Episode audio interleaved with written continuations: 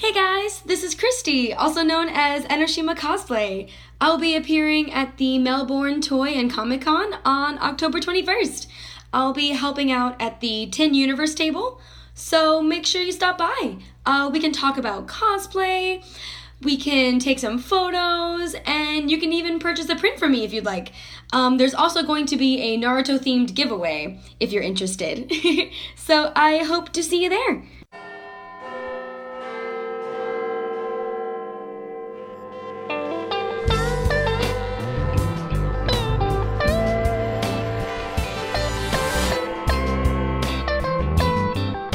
I've been waiting in the airport bar for hours.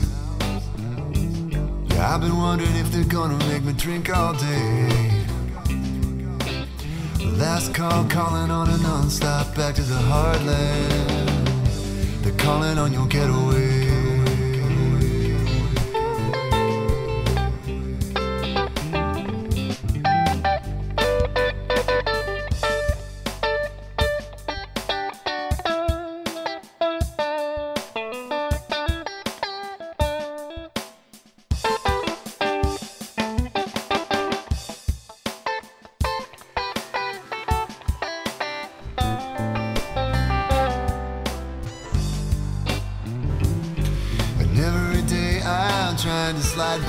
Kodachrome kisses and headlines. Did I tell you that I wish you were here?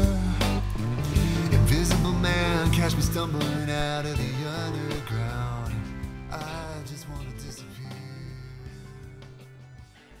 Welcome to a new episode of Brain Leakage, episode number 12 to be precise, as we talk about all Doctor Who episodes from Unearthly Child to the present. And we're currently taking a break from our early dip into the first Doctor to talk about the new series of Doctor Who starring Jodie Whittaker as the 13th Doctor. And this episode is Ghost Monument. Uh, check out our last episode. We discussed the, the first episode of Jodie Whittaker's take on a Doctor Who so far.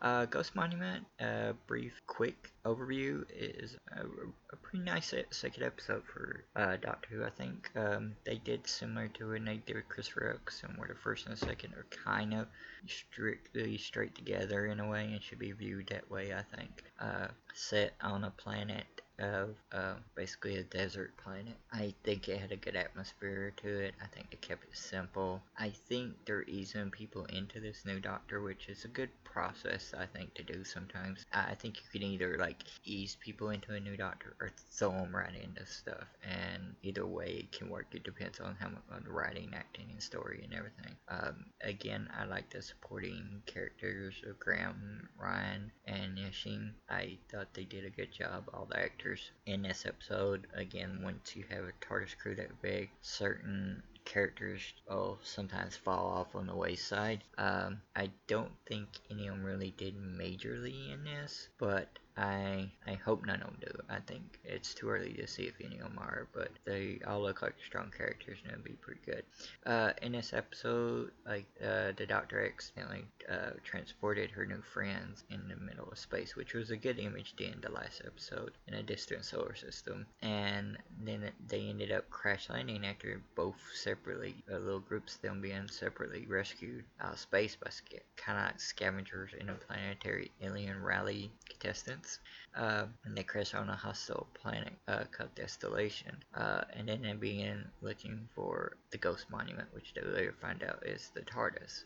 Uh, you find a little bit of despair at the Doctor at the end, and then the companions kind of help her rediscover something that she was losing a bit, probably post regeneration issues. Um, I thought the plot was good. I thought they brought back the alien, who I kind of in the first episode said was kind of generic. Whether the alien's going to turn out to be more than that, I don't know. The, the design, what I liked about it in the first episode is it was kind of generic. So mm, I don't know if that episode, just the same as Dr.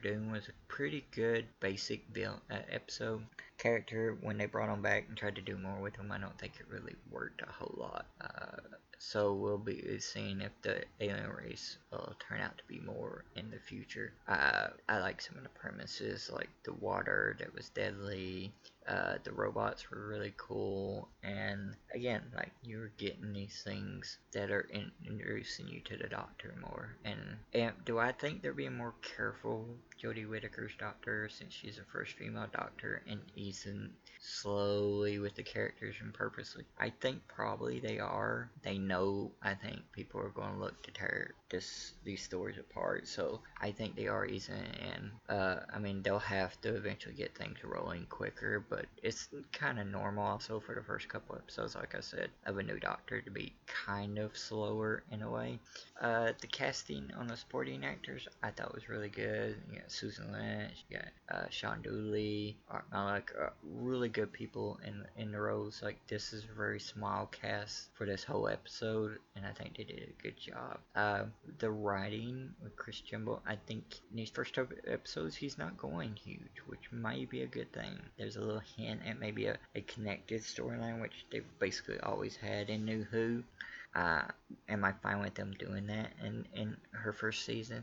Like I said in the first episode, I'm fine with them never showing any of the new Doctor, I mean, the old Doctor's villains or locations in this season, or they can just slowly do it or make them surprises. So I'm fine with them having a connected thing. I think it's better if they ease off of it a little bit, not make it as big as Moffat did in a lot of his things. Maybe do it and, and gradually with her uh, Doctor might be better because I think people kind of got tired of that the Moffat stuff because he kind of did a thing a lot of writers do when they fall in love with their own ideas. I think he did that in a lot of ways, which is really easy for writers to do really stubborn in a lot of ways. I was reading online, I, uh, I remember they filmed this in South Africa. I forgot when, but uh, I know there was a, like, one of the actors got sick, and I can't remember which one, but one of the actors actually got sick. I mean, that kind of heat if you're not used to it. I even had a friend recently come to Florida, which is nowhere like South Africa, but it's a different climate from what she was used to. And she went to Universal Studios and she had to take a break because it was like, I mean, you don't notice it until you change climates like that sometimes. Um, this episode was the first one that had the opening title sequence, and I know some people who didn't like it that much, and I was like, I liked it. It was a callback to the first Doctor sequence in a lot of ways, and and, and those early Doctor sequence uh, overall. So I, I enjoyed that a lot. I kind of wanted them kind of to throw in like a third Doctor. You know, you have a full shot of her. Uh, I thought that would have been really cool, but the, the critics seem to be liking it fans seem to be liking it. Uh, I've talked to a few friends and they like it. So this will end this episode. As it said at the beginning of this, uh, tomorrow, like I'm launch. This episode is going to be probably uh, set to auto post on the 21st, and I'm going to be at Melbourne Toy and Comic Con, uh, tabling there with a guest cosplayer. It's going to be doing Naruto, so it should be a lot of fun. So if you get this before the time of 10 a.m. to 5 p.m., come out to Melbourne Toy and Comic Con and have fun. This will be my first convention. It's one of the reasons why I'm posting these late. Yeah, it's because I'm kind of nervous about it. But also, if you have interest in in doing a review of one of the early Doctor Who episodes, let me know, uh, and we'll set something up. And I'd love to do it. Whichever episode you want to do, let me know. We could either do it together uh, as a co-host type thing, or you could do it on your own and just send it in to me, and I'd love to post it and stuff. So that's it for this episode of Brain Leakage. See everybody at Melbourne Toy and Comic Con. Everybody have fun watching Doctor Who. Another episode down this week, and another episode of Brain Leakage coming probably Monday or Tuesday. So I'll try to get that in as quickly as I can. See everybody. Bye. Shortlisted, the podcast where the hosts take a top 10 list off the internet, because there are a few, and talk about them for an hour. They set the clock when they remember and talk for an hour if the equipment cooperates. And then they shut up whether they've made it through the list or not. They're not racing against time, they're just shortlisting their big mouths. Calling, calling.